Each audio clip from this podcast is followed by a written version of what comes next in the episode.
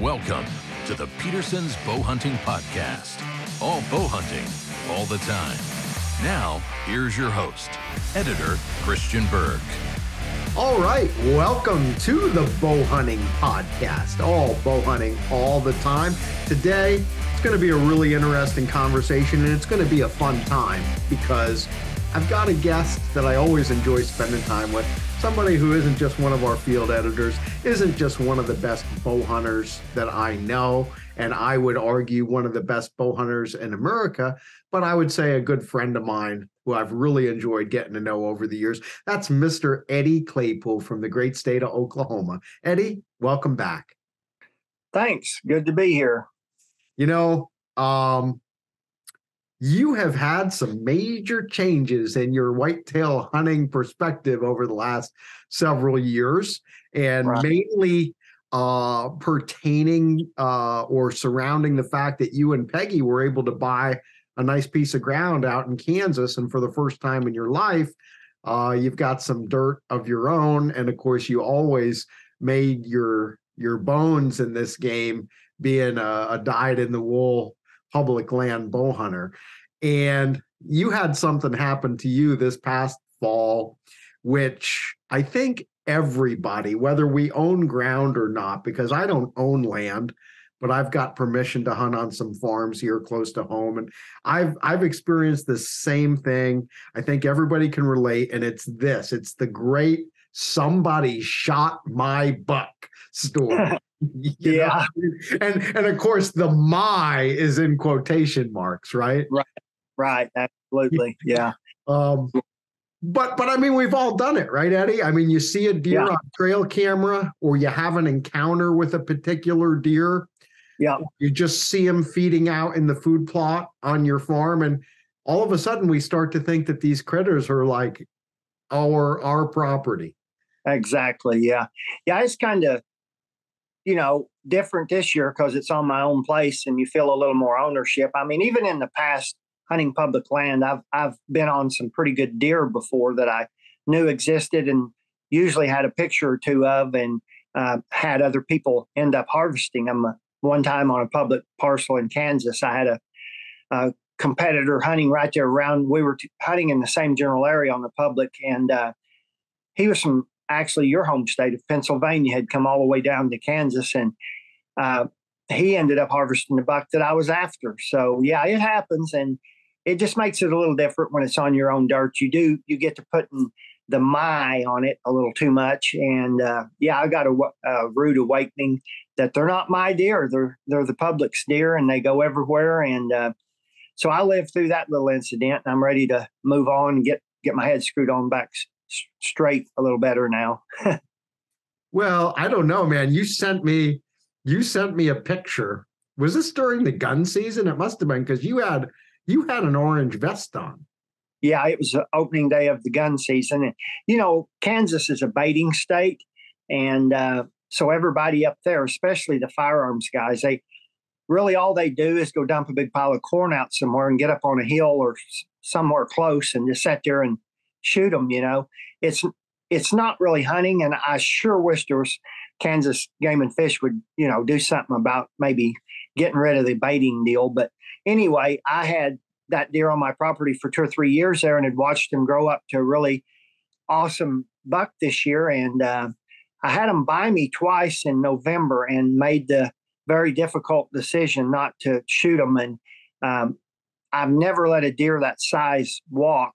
Um, he was in somewhere in the upper 160s, close to 170, and and then the first day of gun season, he had evidently followed a hot doe over across my fence to my neighbor, and uh, he got the guy was in town and got a cellular camera picture of the buck, and uh, jumped in his truck and run out there and parked just off my fence corner and walked around the hill there in about 30 minutes time shot that buck and uh, was done Well, so that's uh I mean there's a lot there that we can yeah. dive into, you know, right. from the from the cell camera to just you passing the deer. So, you know, let's walk through it because I think it's a really interesting discussion. Sure. And to to really do it justice, uh-huh. we got to take a step back to yeah. you guys buying this property in the first place, which was now how many years ago? Was this your third season this past fall, Eddie, on your place? Yes, this was our third autumn there. We had bought it the two summers before, and and shortly thereafter we bought bought it, we had our first hunting season, and and now we've had two more. So we're on. We just finished up kind of our third. Yes. And and so you know, in the past, like you talked about the size of this deer, probably, you know, that 160 to 170. And uh-huh. you never, ever would have, you know, thought twice about passing a deer like that. All the years that you hunted on public ground, I mean, you'd have had an arrow gone faster than you could, you know, say boo. Um, right. So, right. you know, talk to me about you know how your mindset changed when you started hunting your own dirt and and I know from even talking to you in years past just even passing deer pretty much at all you were having some cognitive dissonance over that because you're like what in the world am I doing right yeah you know I you it bow hunting and maturing as a bow hunter is a process and if you're hardcore you're going to go through quite a few stages of it to get to the final goal of you know, it's kind of a circle. Uh, I feel you start out, you know, just trying to get something, and then you end up setting goals, and and as those goals get bigger and bigger, you you'll usually get to a point where you realize you're kind of losing your marbles here. This is not sensible. And when I was hunting public land and and running around and trying to knock on doors and get permission to hunt, I kind of set a standard of about a you know a 140 type buck was what I wanted to get. But anytime a Pope and Young caliber animal come by, especially you know uh, on public for sure, I felt like I better harvest it because it was all I could do to get those opportunities. And and when I got my own place, all of a sudden, you know, after one season on it, I, I saw that I should, in a realistic scenario, you know, have three or four of those a season uh, and possibly more. And as I, as the years here have gone by, I've even got a lot more aware of the fact that some of these deer are never going to get real big. Their antlers just plain, they're going to top out at maybe some of them top out at 125 or 30 as mature deer. And some of them can be, this deer was three and a half year old buck. Uh, the first year we seen him, I didn't pay him any attention whatsoever. He had a distinguished trait his first year, but he was just a you know small antler deer. And then last year he jumped up into about the 135 maybe range, and I you know I wasn't interested in killing him. And then this year during the summer he blew up and went to you know he put on 35 inches of antler. And I knew he was his genetics were tremendous. He went to a six by six typical, and he was going to be a deer that, given another year or two, could have turned into you know, probably my one in a lifetime deer. But it was a roll of the dice. I took the chance, and uh, you know, now that I have the opportunity to make that decision, which is weird to me because in the past, like you said, anything that was in the 160 range on public land or even private land that I just had gained access to would have been a shooter deer in a heartbeat. I would have been thrilled and called it good right there and counted my blessings. But human nature, we get a little greedy when it's our own baby and uh, we start setting higher standards. And so I kind of went through that process now and uh, I've got to get back a little bit more real and just move forward, hunt, hunt my average well, I mean.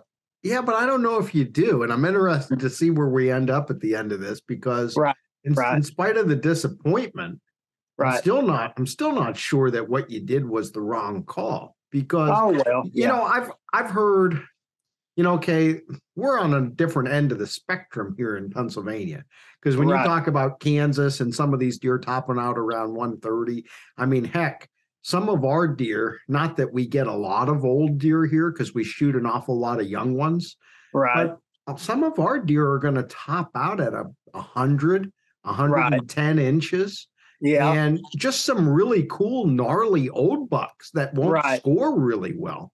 Right. Um, you know, and of course we do get some 140s, 50s, 60s, 70s, even some 200s on occasion. Um, right. But generally, you know, we don't have a ton of big bucks. But where I was going with this, Eddie, is yeah, you know, we have a saying around here, we hear a lot, and it's frustrating to those Yeah. of us who who would like to see some more bigger bucks is Right. guys will say, well, if I didn't, if I don't shoot him, the neighbor's going to shoot him. You know, so Right. you have this, you have this two and a half year old eight pointer coming through your woodlot. Right. And, and the guy thinks if I don't shoot him, my neighbor's going to shoot him. And, and I always feel like, man, what a terrible justification for killing Right. an animal, you know? yeah, it is. But, yeah, that, but the- gun, that go ahead. that gun hunter that shot my deer when I, I talked to him, he uh I said, Hey, you know, I'm trying to grow a few better deer out here, and you guys will be some of the beneficiaries of it. What do you think about maybe we kind of have a meeting of the minds? And and I said, from that 150 to 170 range is a, is a jump that is one more year. I said, uh, how about it? What do you think about letting some walk? And he basically said that the saying around there is that if they're 150 and brown, they're down, you know. And uh, up there in Kansas, most every gun hunter, if it's a 150 caliber deer or above, they're not letting it walk. And I get it. I get it. That's a nice buck. But that one year right there can be the difference between, the, you know, a 150 and a 180 maybe the next year, you know. And it's just the way it is. Just have to learn to deal with it. well, and it's like you said, you take, you take your chance willingly Right. because Right. You know the other side of that what we talked about is you know the guy saying well if i don't shoot it the neighbor will Right. but then my reply always is well look if you if you don't shoot it the neighbor might he might kill it but i'll tell you one thing if you kill it it's dead if It's you dead, kill it yeah. it's dead and the neighbor ain't going to do nothing with it you know what i mean right. Yeah. but yeah. but if but if you let it go Right. The neighbor might kill it, but he might not, right? Right. So, so anyway, but before we go further, I want to get more of this backstory because there's other things that come into this, Eddie. First Right. of all, I got I gotta ask, did you have a name for this deer? Because everyone got a name now for every big buck. Surely you Yeah. called this thing something. Yeah. No. Uh, no name. Uh, I named one that first year. Earl killed him because he he needed to be killed. He was just no junkie deer, and I didn't like the taste in my mouth. I don't, you know, to each his own. But no names for deer for us. We just we referred to this deer as the uh, the the big six by six. You know. Oh, Okay. And Yeah. and and then the other thing I wanted to ask you about because there's more, it's not just owning the ground. Right. that that you know um you know was a big part of this but you've been doing a lot of habitat work as well so you haven't you haven't owned this land all that long but you've already spent a, a quite a good deal of time doing various things and and you know just give folks you know a little sort of summary of of the different projects that you've undertaken in your time uh Right. you know since you had the place Yeah. You know, I'm kind of a only child syndrome. Uh, learn on your own, paint as you go. I'm not really into all this reading and learning and then taking expert advice. I got to do it. I'll goof it up, then I'll do it right. And I've just been learning a lot of mine. And I, I definitely have learned some things that I did not know. Uh, like one of them that revolved around the, the baiting thing. I did not give baiting enough account. Uh, I had no idea how you can absolutely drain a property just by being next door to it sometimes with bait. I mean, them deer, them whitetails will walk out in the four lane and stand to eat that corn, I guess. I've never baited, I've never wanted to. Uh, but one thing about it, I'm going to be forced to put some sort of a feed station out in the center of my property out in the prairie. I'm not going to hunt it but I am going to have to try to keep my deer on my property because they will take off and cross in every direction that if the neighbors are doing it, you're not. If and I, I it's just a, a stinking deal. I wished it wasn't part of hunting, uh, the baiting thing. And then as far as the habitat, my place is like 80% open ground. It's it's grasslands, it's prairie with wooded draws. And so what I've been doing is trying to stop they have a communal community burn up there. And they burn everything every spring, and I've I've stopped that, and hopefully I'm going to keep it from burning for a few years. And it's the prairie is starting to grow up and get thicker now, and have uh, all kinds of different vegetation, and the deer are getting a little bit more comfortable out in it. And if I get it to where they can, uh, you know, bed out in it and, and stay out in it, I will have uh, basically doubled or tripled my amount of habitat that can hold deer. Because when you know when they just live in my timbered cover, they're not able to live on but about a quarter of my property. And I think I'm going to be able to change that a little bit. It's getting a whole lot better. And I've been cutting down some cedar thickets, opening them up and letting it grow in underneath them a lot better and get a lot more browse. And uh, because after having planted some food plots and stuff, I see that, you know, food plots are fine, but they're not a cure all. The deer will come through them and browse on them a little bit and go right on about their business and spend most of their day out there in the prairie and in the woods browsing. Um, food plots are not a cure all uh, at my place. They just nibble on them and move on. And uh, so, you know, I've learned that I can't do a whole lot other than, you know, make my my natural cover better.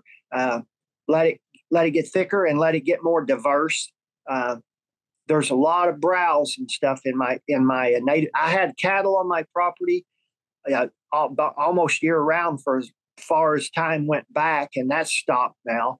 So um, the stuff's getting a chance to grow out, and I'm going to start cutting more mature timber down and letting a lot of new stuff come up. And uh, I, am I'm, I'm learning, and it that's what I bought the property for was to play with and to uh, learn, make mistakes, and and get better. And uh, hopefully, within a few more years, I'll have twice the number of deer I have on my property because on any given day, we always laugh and we say, I probably have a total of 15 to 18, maybe 20 deer on that half a square mile of mine. It's not a high deer density area, but if I can get that up to 30 or 40 deer on any given day, I'll have a lot better fun, get see more deer, and have more intense rutting action, you know. I bet you you'll end up eventually with a lot more deer than even that, Eddie. If I could I be. give you long enough, you'll have you'll have a pile of deer in there. But I think it's interesting that um, you know, the cover and the uh, browse are probably at least at this point. And again, you know, maybe it'll change over the years. You'll continue to right. learn and refine and try different things. Right. But it's probably overlooked hmm. by hmm. the average hunter because if you give the average guy, myself included, a piece of ground and say, hey, you can do some management here, food right. plot's the first thing you think about. Oh, I, I fell into the same trap. The very first thing I did was go in and start making all these plans for food plots and implement them. And then I had them sitting there with very few deer messing with them the first year. I mean, they would come through there and browse a little and go right on and go over there and start nibbling on stuff. And I'm like, hey, man, what is the deal? You know, you got all this agricultural. I mean, I had everything from, of course, in the summer. I'm not going to kid you. They do love bean fields. You know that, and you can you can harbor some deer and do some good stuff with bean fields. But in the fall, they're not interested that much in. They're at their peak weight. The does are healthy and happy, and they don't just stand around and eat your winter wheat and your alfalfa and your clover.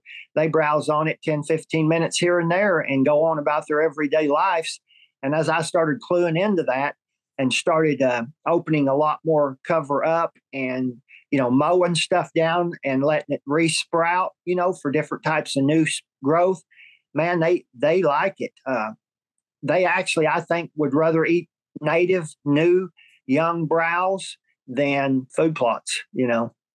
Well, and the nice thing about the browse and the cover is that they kind of go hand in hand. And yeah. then you have um, areas that not only are feeding deer but are holding deer. Holding, and, yeah. And deer feel very comfortable if the, right. if a deer, you know, especially a mature buck. Think about it. If a mature right. buck has a has a choice between stepping out into a wide open food plot and eating there, right. or he has another area where he can bed and basically stand up and eat just by walking around in circles right there by his bed, where do right. you think he's going to spend the most of his time? Yep. And you would have thought I would have known. I did know it, but you know, it's that infatuation of a new place and the human nature is, well, I'm going to make this better. When in fact, Mother Nature can usually be the you can't beat Mother Nature really. You can supplement her a little bit, give her a little help, but those like my deer are native prairie out in the middle of nowhere deer. They're they're not used to agriculture, and they've made a living off that land for since the beginning of time. And I just thought I'd run in there and give them some uh, chocolate cake, you know, and they don't necessarily prefer chocolate cake. yeah, well, uh, you know, the other thing, Eddie, is this particular deer to kind of come back to him. Uh-huh. So, so this, you know, because we kind of set the stage and give people some perspective on, you know, where you're starting out from with this property. This right. deer, you know, the big six by six, as you call them, right. that's right. going to be a deer that you will never forget because really that's um that was the first really big special deer that you probably ever had on your place. And so if you own that, you know, you're going to own that probably for the rest of your life with good health. You're going to have 20, maybe a little more than 20 years left of hunting on that place. You're never going to forget this deer. No, not at all. He and and that's a catch 22. I've never related to knowing a deer. That just is foreign to me. Usually uh, for the past 40 years of my hunting life, I'd see a deer I never knew it existed. And if I didn't get it and take it home with me right then, I'd never see it again most of the time. And it, it's kind of, I'm getting uh, a lot, you know, sentimental and getting to where if I had been able to have harvested this six by six this year or even the next, I probably would have sat down there in privacy and cried probably because it's going to be a it's a bittersweet thing when you're used to uh, being around animals on your property, not necessarily seeing them, but they get in your head. They're part of your life. You you have a pride and a sense of ownership. you are giving them security. You're giving them a, a great place to live their life. And when you, one day when you take their life, it's definitely going to be a little gut wrenching, you know. Yeah, well, I mean, it's a difference between you know all those years that you're hunting the public land Right. You think about what you're invested in. There you were invested in uh, the time that you had in it and your travel to get to those places and the right. limit the limit on your time there before you yep. had to go back home again and right. so so yeah you had like um, a sense of urgency to punch that tag uh, with the first good buck that comes along now instead of your investment mindset being what you have invested in your time now it's more of what you have invested in the property and your relationship with that property. So you're looking at those deer you know differently. Absolutely. Yeah it's more to me about the the whole 365 is what makes it special. I mean i get a kick out of every season up there.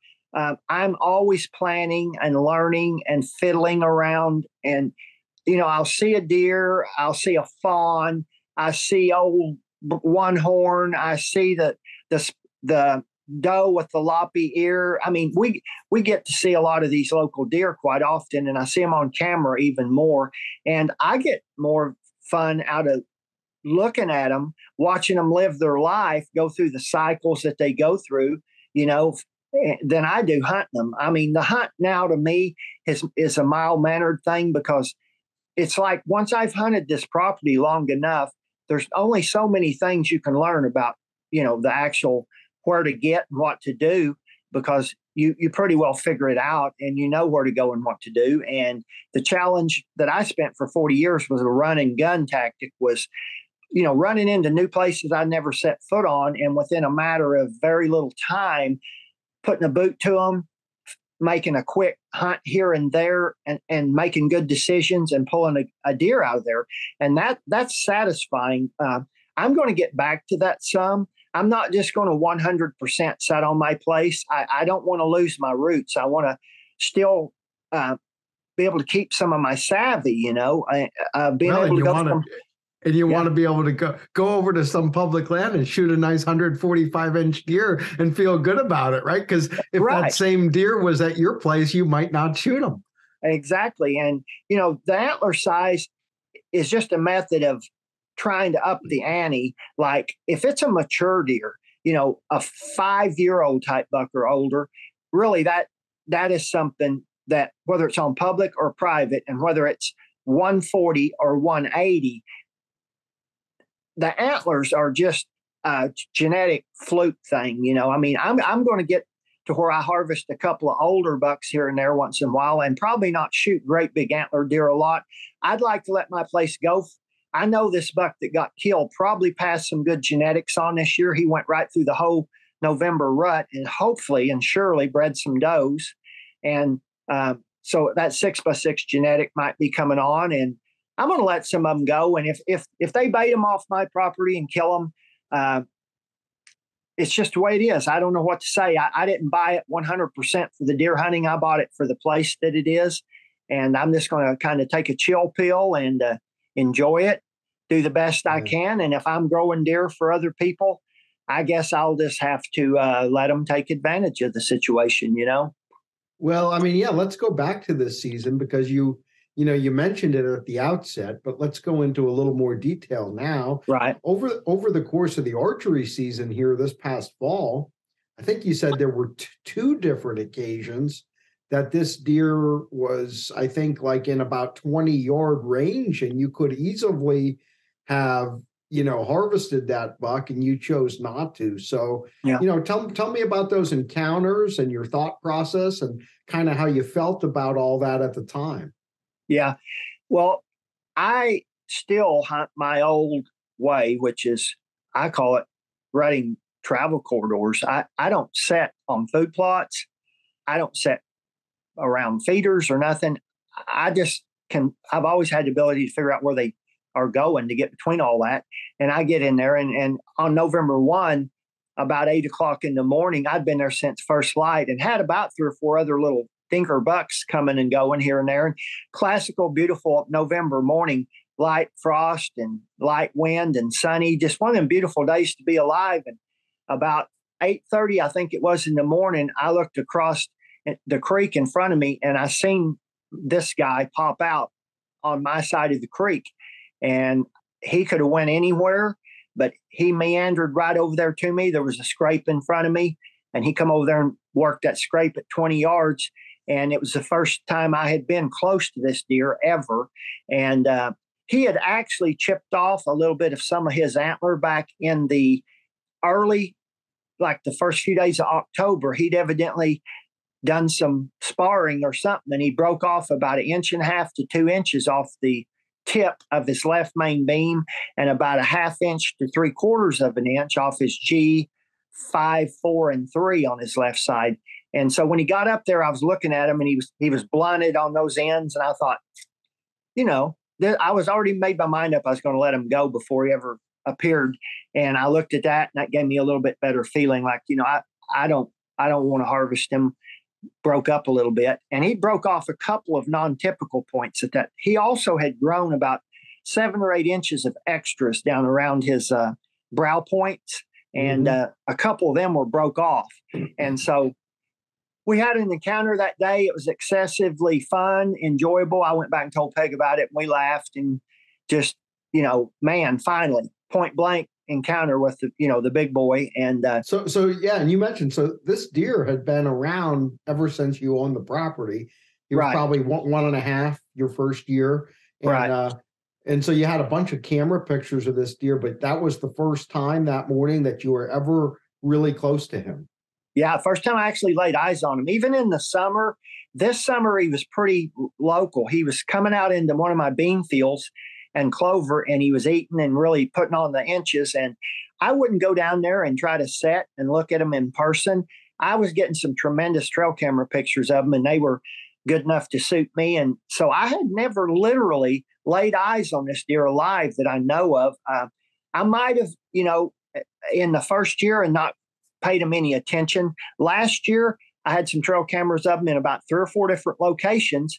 And I, I can't guarantee that I didn't glimpse him at a distance last year, but uh, I hadn't really seen him that I knew of. And it was pretty impressive because he was one of those bucks this year that the minute you seen him, the second you laid eyes on him, he's an instant shooter. And you grab your bow and get excited. And it was weird to sit there and not grab that bow and go through the process of trying to do what you could to get this deer killed. It was different. I've never done that before, and it, was a, a a weird experience. Yeah, I call those holy, you know what bucks. Yeah, You know, Yeah, sometimes, Yeah. sometimes when you're in hunting camps around the country, you know, if I go on Uh-huh. hunt with some outfitters around the country and guys who don't, you know, travel around as much, they always wonder, you know, how will I know when it's a shooter? You know, uh-huh. and Yeah. I'm like, look, if if a deer comes in and you think he's pretty nice, but then you immediately start debating in your mind, you know, is he a shooter or isn't he? I'm like, Mhm. that's not a shooter. right. When, when you have a buck come in, that the first thing that comes into your mind when you first lay eyes on that de- deer is holy, you know Correct. what? Yeah, And you just want to grab your bow and get ready because that's Right. a shooter. Yeah, Yeah, absolutely. Yeah, this buck was like that. I mean, he he had enough antler that he was a no brainer to me. Uh, he was one year from being. I mean, he was kind of in that zone between big and and and huge. Uh, you know, Well, yeah, he was already he was already a great buck, but like you said, he was one or two years away from being giant. true- Yeah, truly special, right? Right. Truly world class. yeah. I think he was going to go over 200 inches uh, easily. I mean, I don't know though. I haven't watched this enough yet. I mean, I don't know if it's possible they can put on 35 inches one year and then maybe they don't do anything close to that again. Uh, I don't think so. I think if he'd have just put on 20 more inches like next year, he'd have been a 190 caliber deer. And then another year on top of that, he's well over 200. And and what if he'd have put on 35 inches the next couple of years each time? You know, he would have been a cover of a magazine buck, you know, and uh, Well, that I mean, that's the disappointment is that that's what you wanted to find out, and you're not going to get the opportunity. But uh, tell tell us about the second encounter, Eddie. yeah.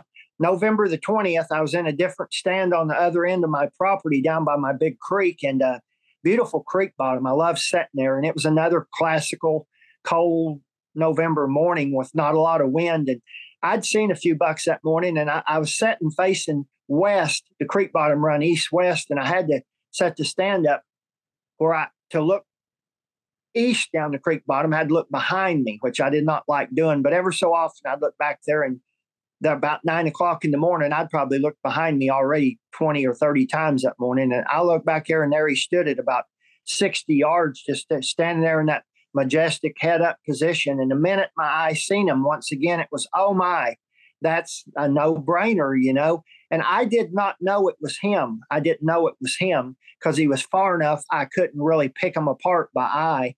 And I, I eased my little glasses up and looked, and then my brain engaged and said, That might be your six by six. And I looked, and sure enough, it was him. And because if it had been a different buck, a new buck, one that didn't live on me, was a passer througher, this is a definite shooter buck. I mean, I would have been glad to have harvested him. But since he was our local, I uh, I said, Well, here we go again. And sure enough, he comes and walks right by me at 20 yards going through the oak leaves. It was one of the most beautiful, and it was cold enough that every step he took, he was uh, vapor clouds coming out his nostrils. It was it was just unbelievable. It was beautiful, and I took some still pictures of him with my handheld camera, and uh, he chased a little buck off and did all that stuff right there around me, and I I I had him for two or three minutes at 30 yards and less, and beautiful, and um, I I just had all I could do because I had a little guy sitting here saying, "You better get that. You better get that. You're not going to get it to live another year." You and I, I went ahead and took my chance, and uh, I don't regret it. It was fun, uh, learning experience, and it it hasn't jaded me to the point that I'm not going to let some others go. Uh, if I ever have another buck of that caliber genetics, I'll probably let him go and see if he can't get big. Uh, I'll shoot the older ones that ain't going to get big, you know, and and wait and see if I get a chance at another great one, you know, one day. Well, yeah, and like you said, you never know because over the years, you you are liable to have a handful of really nice bucks that don't necessarily, like you say, spend the majority of their time on your property, but they will Right. pass through during the rut because just because you own a few hundred acres now doesn't Right. mean you're you're confined to only shooting the deer that are regular visitors to your property. During the rut, anything can happen. Well, yeah, and I've got some trail camera pictures from two different bucks that were passer throughers, I call them. One of them, one time, he come through and was gone.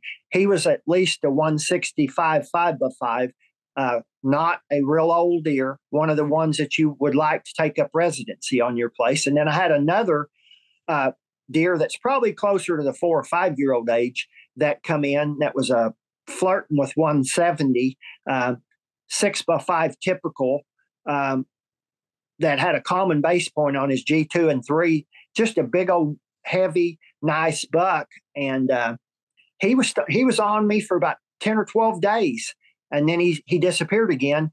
Um, but yeah, who knows? Pot luck. Uh, I've got country around me that's so large and infinite. Uh, no public roads in it, big ranches. Uh, there could be a giant up here one day, you know. Absolutely. So so November 1st and November 20th, you Yep. had your you had your two chances at this buck, and you obviously, you know, had more or less made up your mind. Yeah, yeah. I mean, there's always some temptation in the moment, but but my guess is you probably never took your bow off the hook either time. I did And, uh, not. Yeah, I left yeah. it hanging. Once you handle it, something, if you're a killer, uh, that's danger when you handle that bow. I always say for me, it's uh it's not so much just having the bow in my hand, but if I draw, right. Oh, yes. it's yeah. it's done. If I get to full draw, like I, I'm not sure if I've let down on a deer more than you know once or twice in my entire life, unless right. unless I had to, just because there was no shot. You know what I Right. mean? Yeah. Um, yeah, it's bad. I don't exercise a whole lot of self control once I'm at anchor. Um, Well- but but anyway, so now let's go to the day you know that this deer was killed, obviously Yeah, by by right. somebody else. So what was the date on that, Eddie? that was November the 30th, the opening day of Kansas Firearm. And I've got a little follow up on that's kind of personal. It's hard for me to talk about because it hurts my feelings. But I got up that morning before daylight and made some coffee uh, in our trailer. And I was I got a cup and walked out onto the. Uh, we have a cement floored pole barn, and we we park our trailer on the patio of it. And I walked outside and it was just cracking gray light. And I looked off onto the prairie down below us, and I seen three deer down there in the grass. And I went and got the binos and looked down there, and I'll be doggone if it wasn't this big buck, this six by six, following a hot doe with another fairly nice buck, a 130 ish type buck behind him, trying to kind of uh, worry him, you know, and get at her. And they were headed south toward my south boundary over there, which was only another oh, 300 yards or so ahead of him. And I sat there and watched him right out there in front of my building at 200 yards from my building. First time I'd ever seen him out in the open. He was in that stage of just, you know, where they'll follow a hot doe out onto the four lane if the doe leads him out there. And I something went through my mind saying, it's opening day of rifle season. You you probably ought to throw your clothes on, get on the ATV, and run around to the far south into your property and kind of bump them back into you. And I thought, no, I'm not going to play that game. That's getting a little bit silly in my book. That's not normal. I'm not going to do it. Well, evidently, that doe led him right on over there, right on across my south boundary, and right over to that guy's corn pile. And that guy got a picture of that that morning. I don't know what time, but mid morning probably. And he jumped in that truck and run out there. And I'll be doggone, parked and walked around that hill. And Peg and I are sitting there on our patio when we he pulls that rifle shot off. You heard the shot. Absolutely, 300 yards from us. And did you know, did you get a sick feeling in your stomach the moment you heard that? Absolutely. I, I told Peg, I said, well, that's either that buck or he has just shot a buck that suits him. And I said, we just got to hope and pray he shot a buck that suits him because if it if our deer, I didn't know if, if our our six by six went over there or not. I never physically saw him leave my property, but I had a suspicion he probably and it was he'd went over there. I jumped on my ATV and run over there because I was kind of in a quandary. I've never been in that position. It's a weird position, and I can't say that I really like it at all because I at that moment when that gun went off and I realized I might have lost that buck for good, it put a very sick feeling in my gut. And I realized right then and there that I'd become a little bit too possessive and a little bit too attached to that deer. Um, and that that's weird because I've never I've never had that to live through before.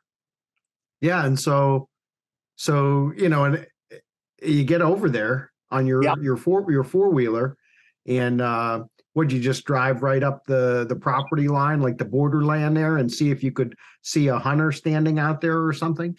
Well, he was just parked 50 yards off my fence, and I have permission to go over there, uh, not to hunt.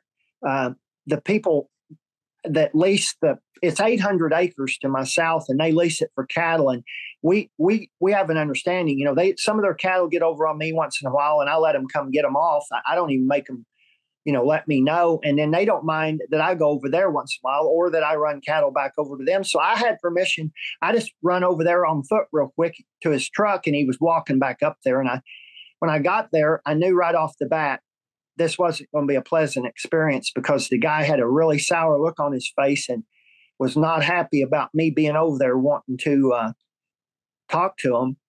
And he just kind of really wouldn't even talk to me. He he did not want me there. And I don't know who the guy is. He's not one of the landowners.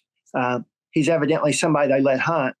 And uh, finally, I just asked him. I said, "Buddy," I said, "Do you do you mind if I see what buck you shot? Because I just I just really would give anything to just know what it, you got."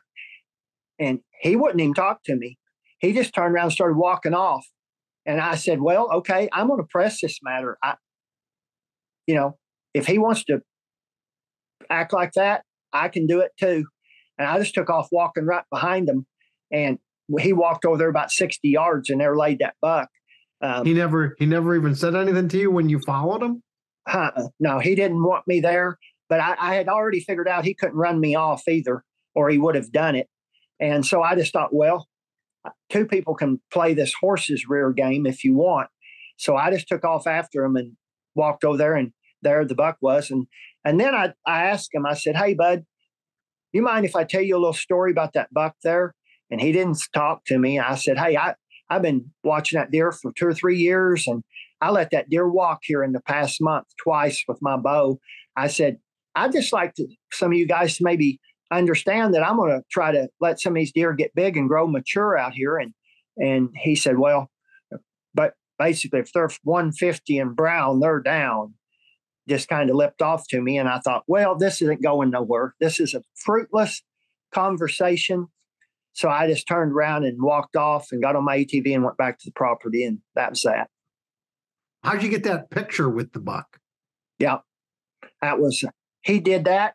I, I can't believe I asked him. I had my phone in my pocket. I said, would you take a picture of this buck for me? I, I'd like to have a picture of this. So, and he just snapped it and gave me my phone back. And um, I, I headed out and you can tell that by was, looking in that you can tell by looking in that picture I, i'm pretty sick. you, you look like you've seen a ghost man. I mean you do. You look yeah. like you're about to freaking yak i'm telling yeah, you yeah, yeah, no, it's a, it's a weirdest picture of you because I mean, of course, I mean, I've been like 15 years at the magazine, and right. I don't know how many hundreds of photos I've seen of you with dead animals. Right, and I never have seen another one before or since with the expression on your face in that picture. I mean, it was like, oh, that man is in shell shock right now. yeah, and you know that's not right. That's not right. I, and I, hey it, he wasn't doing anything illegal. That pouring that pile of corn out over there is legal in the state of Kansas, spading. And so, you know, he had every right to kill that deer. Uh, do I like the fact that he invested 30 minutes to an hour of driving out there and walking around there and shooting it with a gun? No, I don't. But hey, it takes all kinds Uh, gun hunters are humans too, and uh, so at the end of the day, I've just got to be okay with it and move on and uh, just be happy that I got to grow that deer and know that deer. And um, it just broke my heart to see him get wiped out like that, though. He was just in that stupor of following a hot doe. He would have walked out in the middle of Interstate 40 and stood with her. And, uh, but, Man. but but at but at the same time, Eddie, that's the magic of the rut. That's the only time that Yep. their defenses go down like that. And how Right. many how many deer just like shot. Just Yeah. like that deer have you taken advantage of over the years, Absolutely. right? Oh yeah, and I, I I've thought about that a lot. I've spent a lot of time in meditation since it. And I, I'm okay. I'm good to go. And uh, nothing ventured, nothing gained. I've got a couple of other, two or three other bucks on me that have been around for two or three years now, and some of them are topped out. You know, they're those bucks that are going to top out at maybe you know 150, 55, 60, somewhere in there. And um, so I, I'm happy. I got a ton of young deer coming up, two and a half year olds that are the 125 types, got good genetics. Um, I, I'm blessed. I'm happy to be Yeah. in the position, you know. Well, absolutely. Because, you know, when this first happened, we talked a little bit. And I kind of got the impression from you right off in the in the immediate aftermath that you were like, well, that was stupid of me and and I've learned my lesson and I ain't gonna try to do that again.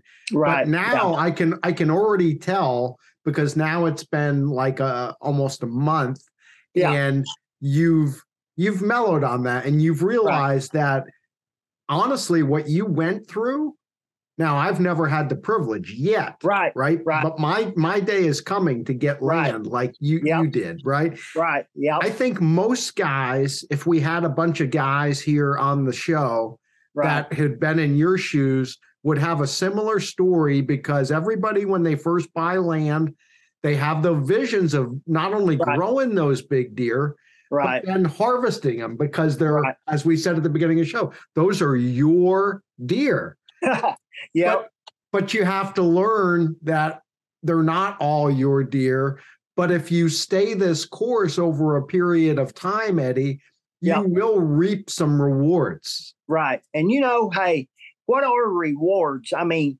how do you define trophies? How do you define rewards? I mean, I, I- if anybody ought to be in the latter stages of outdoorsmanship, it's me because I, I'm not bragging. I'm not. I'm just stating some facts. In my in my lifetime, I've got to spend more time outdoors doing bow hunting and everything outdoorsish from fish. I mean, I lived the large life outdoors, and so I'm just happy to get to where I can define a trophy or define my reward as having this place and the solitude with it and the getting away from the rat race, uh, having that warm, fuzzy feeling come over me when I drive into it.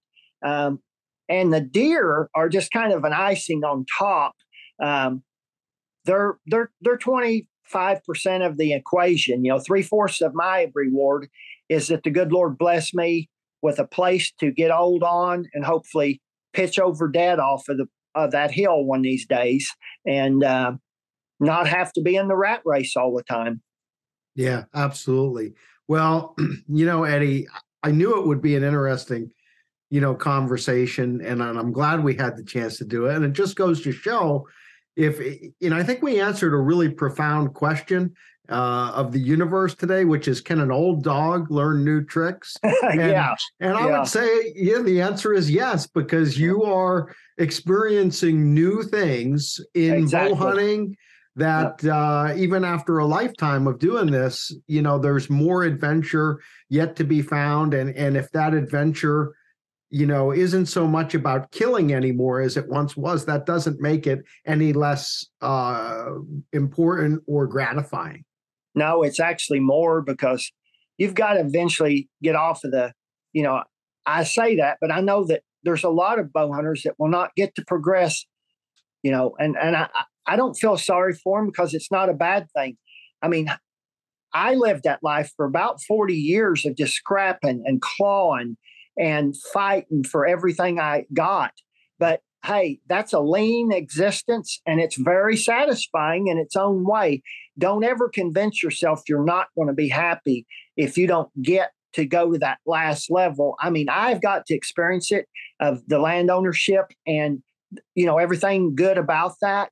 But if I hadn't of, you know, I probably would have thought I was messing out on something.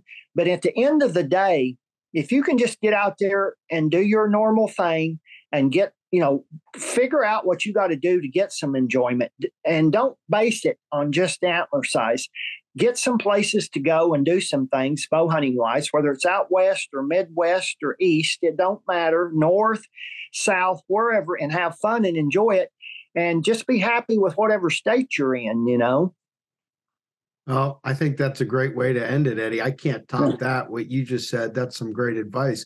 The only thing I will say is that there were a couple things that you brought up that I thought would be a great conversation. And I think we'll have to do a whole additional episode, maybe with another guest or two.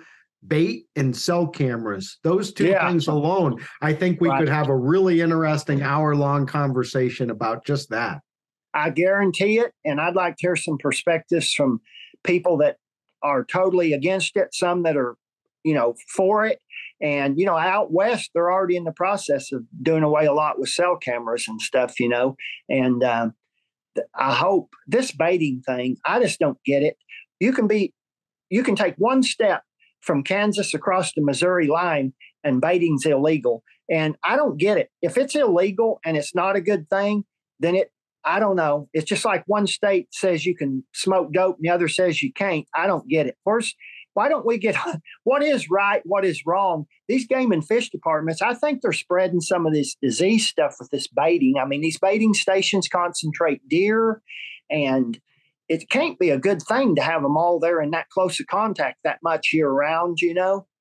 So, anyway, we'll talk about that on down the line. That'd be a good topic. Yeah, somehow I think I just had a weird idea for a successful business, which would be a combination marijuana dispensary and deer corn vendor. yeah, yeah. That hey, that's so that's my home state, Oklahoma. Now you can bathe here and you can smoke dope. We legalized uh, medical marijuana, and we're the number one medical marijuana producer in the country now, and and we're putting recreational on the ballot. So there you go. Well, that's good, man. That that uh, just if it doesn't work out here at Petersen's Bow Hunting, we, I can go do that. Hey, man, listen, I always enjoy catching up with you, my friend, and uh, thanks for thanks for sharing those personal experiences with everybody. I, I think it's it was a really good episode, and people are going to enjoy uh, and appreciate it. Well, I hope so. Thank you for the opportunity. Thanks for downloading the Petersen's Bow Hunting Podcast. All bow hunting, all the time. Pick up the latest issue of Petersen's Bow Hunting Magazine on your local newsstand or connect with us online at bowhuntingmag.com.